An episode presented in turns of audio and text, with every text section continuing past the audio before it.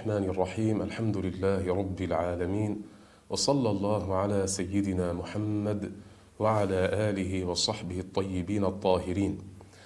سنتكلم إن شاء الله تعالى في تفسير سورة الممتحنة بكسر الحاء أو الممتحنة بفتحها. وسيأتي لاحقا إن شاء الله تعالى سبب تسميتها بهذا الاسم. أخرج البخاري في صحيحه أن عليا رضي الله عنه قال: بعثني رسول الله صلى الله عليه وسلم أنا والزبير والمقداد، فقال انطلقوا حتى تأتوا روضة خاخ وهو اسم موضع، فإن بها ضعينة أي امرأة، معها كتاب فخذوه منها. قال فذهبنا. تعادى بنا خيلنا أي تتعادى بنا خيلنا من العدو. حتى أتينا الروضة فإذا نحن بالضعينة أي بالمرأة. فقلنا أخرج الكتاب. فقالت ما معي من كتاب؟ فقلنا لتخرجن الكتاب أو لنلقين الثياب. فأخرجته من عقاصها أي من ضفائر شعرها كانت تخفيه تخفي هذا الكتاب في شعرها. قال فأتينا به النبي صلى الله عليه وسلم. فإذا فيه أي في الكتاب من حاطب بن أبي بلتعة إلى أناس من المشركين ممن بمكة يخبرهم ببعض أمر النبي صلى الله عليه وسلم. حاطب هو من الصحابة وهو ممن شهدوا بدرا. حاطب أرسل هذه الرسالة وأوحى الله عز وجل إلى النبي صلى الله عليه وسلم بذلك فأرسل عليا وبعض الصحابة ليأتوه بهذا الكتاب. النبي صلى الله عليه وسلم قال لحاطب ما هذا يا حاطب؟ النبي عليه الصلاة والسلام كان يجهز لفتح مكة وحاطب أرسل هذه الرسالة إلى بعض مشركي مكة يخبرهم ببعض أمر رسول الله صلى الله عليه وسلم. لكن لماذا فعل ذلك؟ قال حاطب لا تعجل علي يا رسول الله. إني كنت امرأ من قريش ولم أكن من أنفسهم.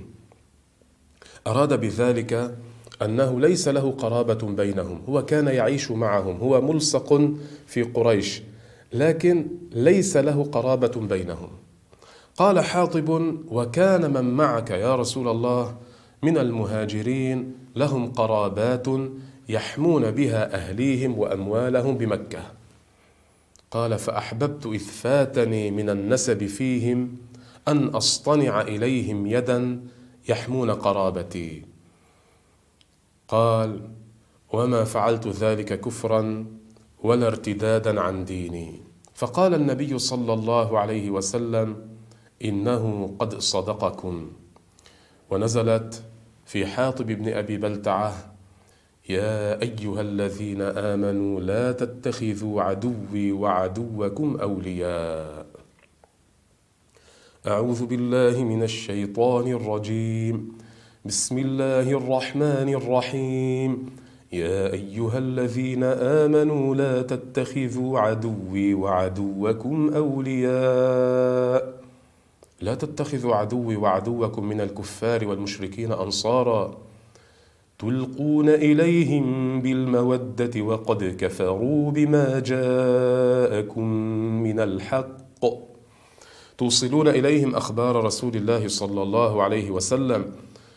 توصلون إليهم سر رسول الله صلى الله عليه وسلم بسبب المودة التي بينكم وبينهم أو تلقون إليهم المودة وقد كفروا بما جاءكم من الحق أي إن هؤلاء المشركين والكفار الذين يعادون الله ورسوله كفروا ولم يؤمنوا بما جاءكم من الحق لم يؤمنوا بالقرآن لم يؤمنوا بالإسلام لم يؤمنوا برسول الله صلى الله عليه وسلم. يخرجون الرسول وإياكم أن تؤمنوا بالله ربكم. يخرجون الرسول محمدا صلى الله عليه وسلم وإياكم. أي يخرجون الرسول صلى الله عليه وسلم ويخرجونكم أيضا من دياركم وأرضكم من مكة. يخرجونكم لأنكم آمنتم بالله. أن تؤمنوا. يخرجونكم لأن آمنتم بالله ربكم. أي يفعلون ذلك لإيمانكم بالله تعالى. إن كنتم خرجتم جهادا في سبيلي وابتغاء مرضاتي. معناه إن كنتم خرجتم جهادا في سبيلي وابتغاء مرضاتي فلا تتخذوا عدوي وعدوكم أولياء. تسرون إليهم بالمودة وأنا أعلم بما أخفيتم وما أعلنتم. تسرون إليهم بالمودة تفضون إليهم بمودتكم سرا أو تسرون إليهم أسرار رسول الله صلى الله عليه وسلم بسبب المودة. وأنا أعلم بما أخفيتم أي أضمرتم وما أعلنتم أي أظهرتم. فالله لا يخفى عليه شيء. ومن يفعله منكم فقد ضل سواء السبيل. من يفعل منكم الإصرار وإلقاء المودة إليهم فقد أخطأ طريق الحق والصواب.